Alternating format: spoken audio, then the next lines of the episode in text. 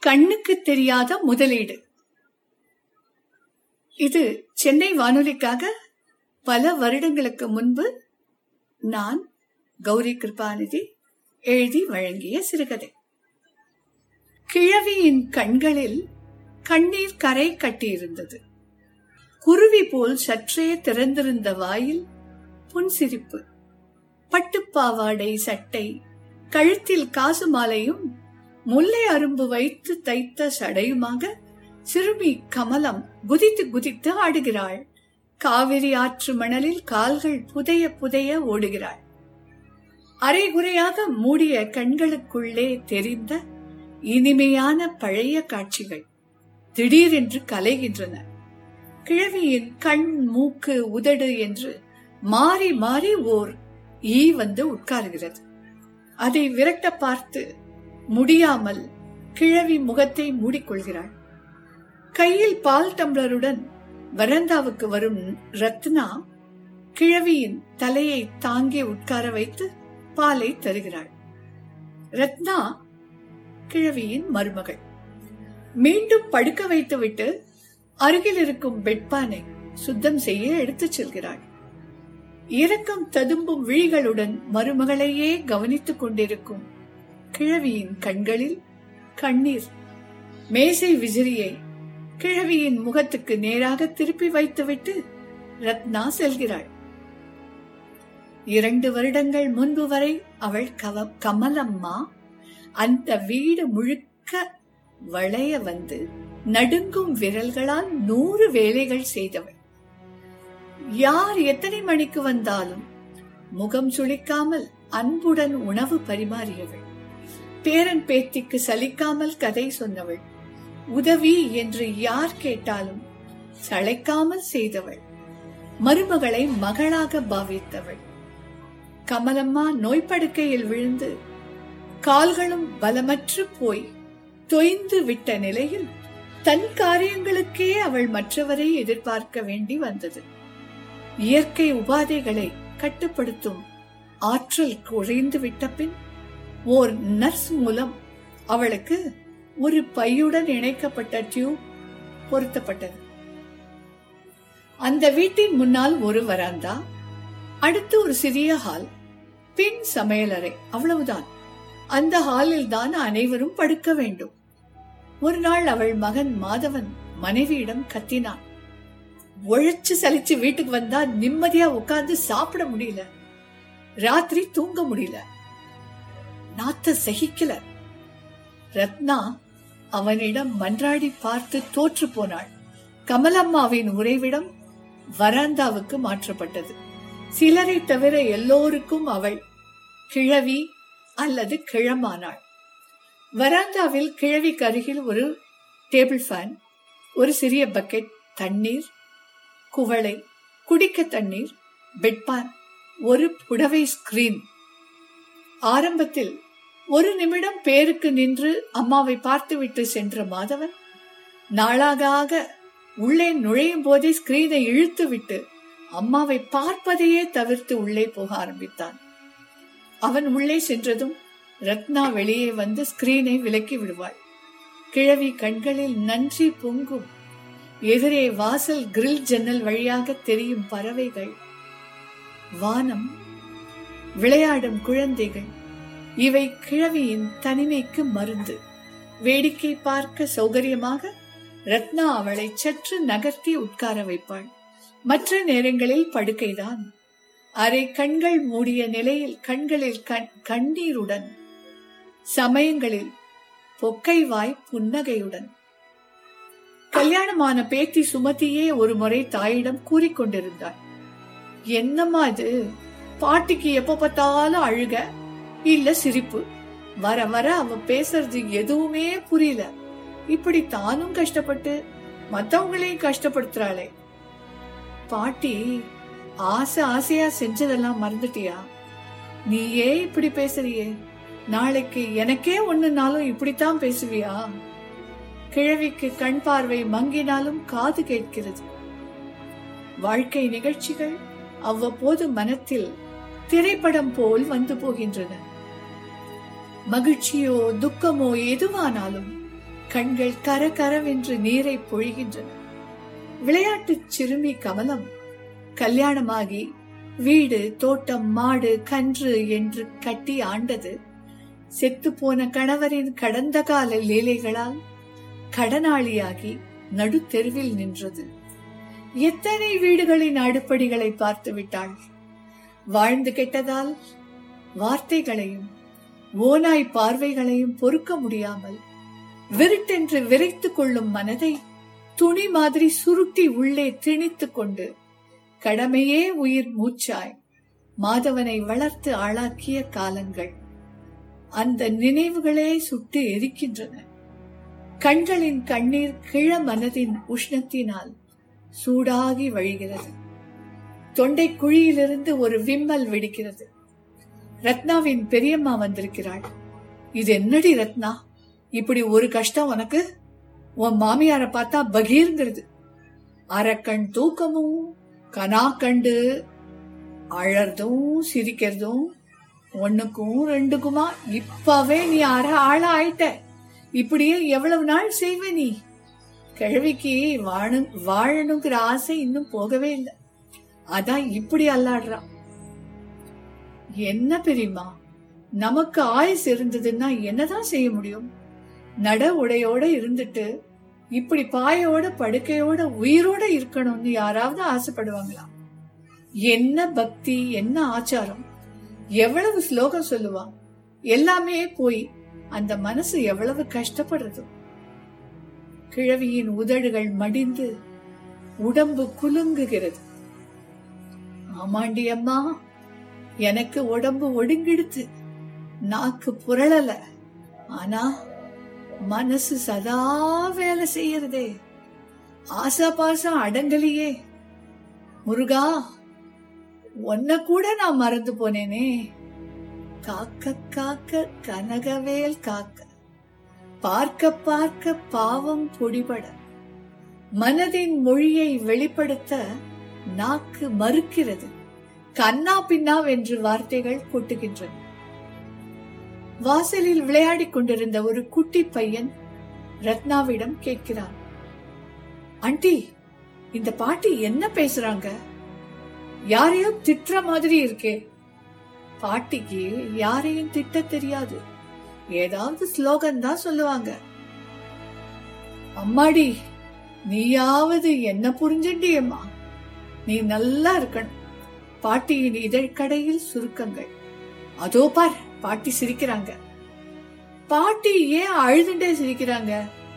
நரம்பெல்லாம் வீக் ஆச்சுன்னா எதையுமே கட்டுப்படுத்த முடியாது.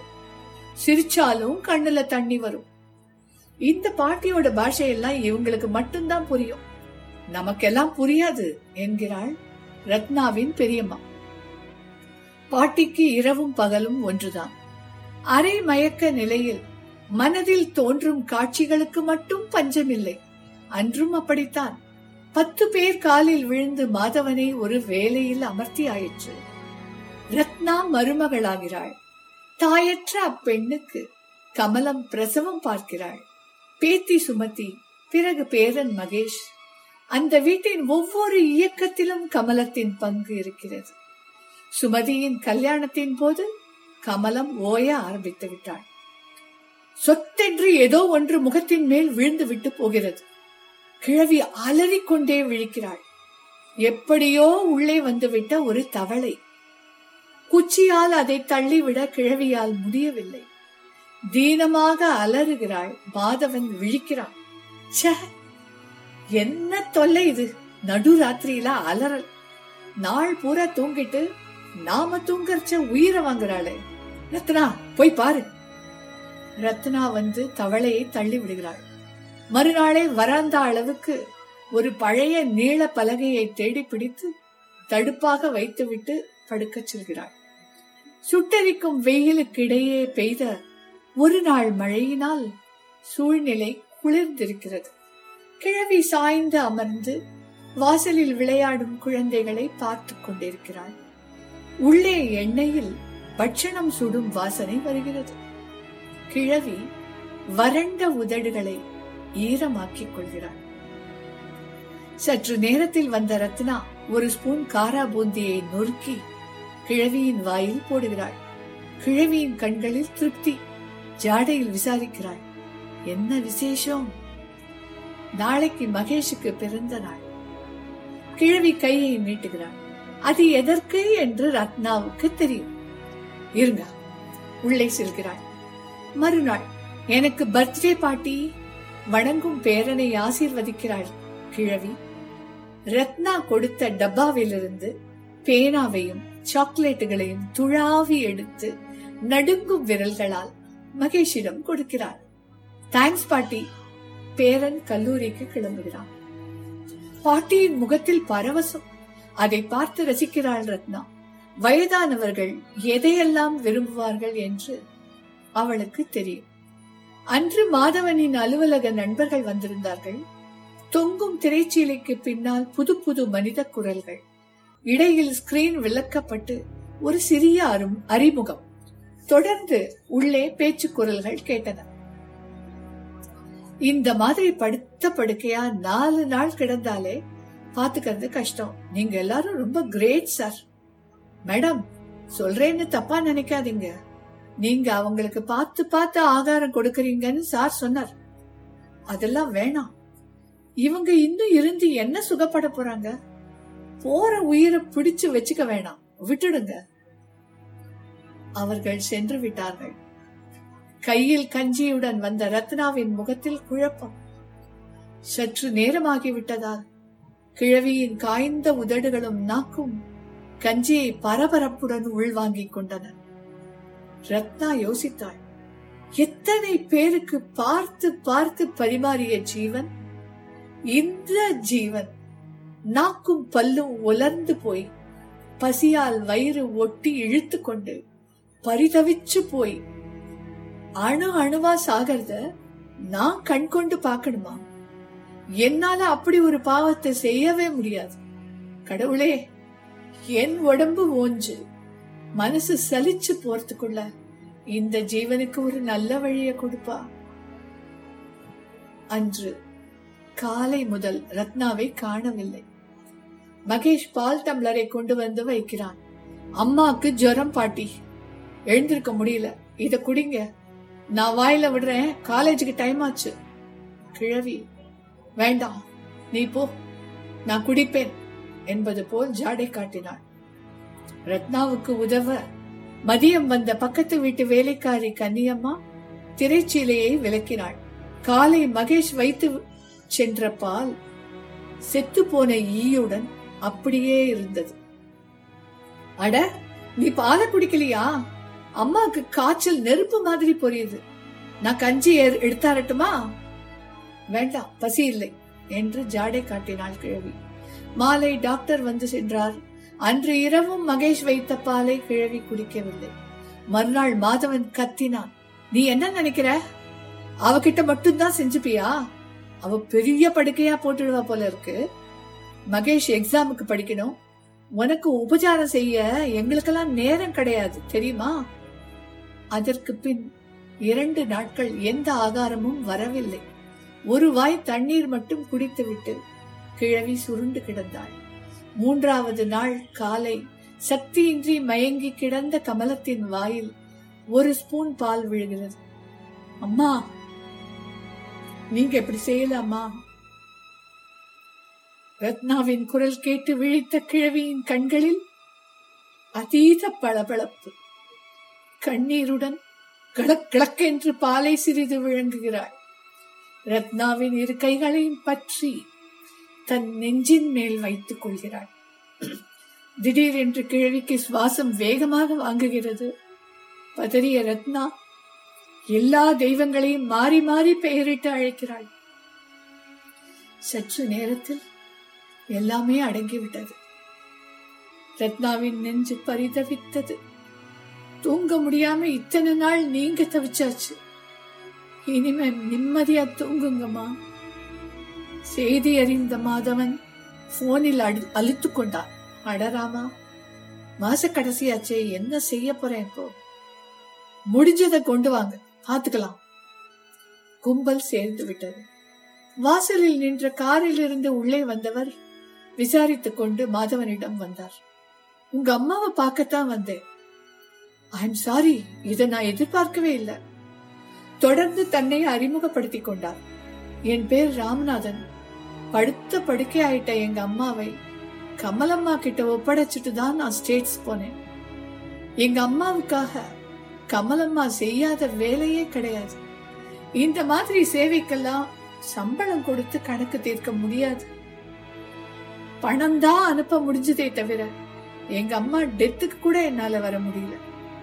எங்க அண்ணா தான் காரியமெல்லாம் செஞ்சார். அப்படிப்பட்ட புண்ணியாத்மாவுக்கு செய்யற பாக்கியம் உங்களுக்கு கிடைச்சிருக்கு சார். மாதவன் கண்கள் நிலத்தை நோக்கின.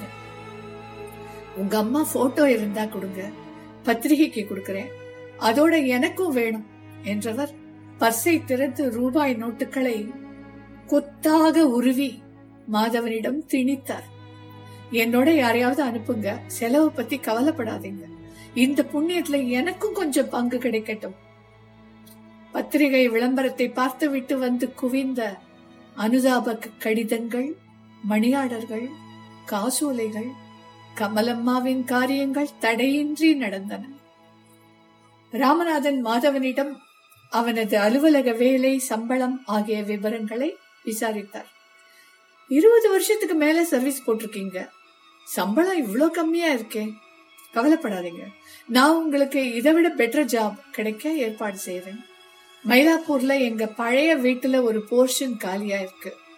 இதை விட வசதியா இருக்கும். நல்ல சென்டர் பிளேஸ் நீங்க அங்க குடி வந்துடுங்க. இங்க எல்லாம் வாடகை கம்மி. மயிலாப்பூர்னா நிறைய வாடகை. என்னால கொடுக்க முடியாதே சார் மாதவன் தயங்கினான். பரவாயில்ல இப்போ நீங்க என்ன வாடகை கொடுக்குறீங்களோ அதையே கொடுங்க. அங்க ஒரு போர்ஷன்ல என் சித்தி இருக்காங்க. ஒருத்தருக்கு ஒருத்தர் உதவியா இருக்கலாமே. ராமநாதன் வாயால் கூறியவற்றையெல்லாம் செயல்படுத்தவும் செய்தார். கமலம்மாவோட ஒரே பிள்ளை நீங்க. உங்களுக்கு என்ன செஞ்சாலும் தகும். நல்ல சம்பளத்தில் வேலை அருமையான குடியிருப்பு பகுதியில் வசதியான இருப்பிடம். அனைவருக்கும் மிகுந்த மகிழ்ச்சி. மகேஷ் அக்கா சுமதியிடம் கூறிக்கொண்டிருந்தான்.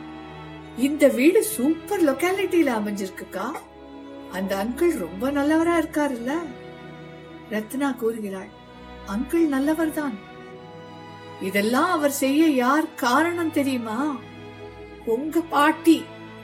அத்தனையும் உங்க பாட்டியோட உழைப்பு நல்ல மனசு. நமக்கு பாட்டியோட ஆசீர்வாதம் கிடைச்சிருக்கு. யாரோ பெறாத பிள்ளை அணிவித்த சந்தன மாலையை அணிந்து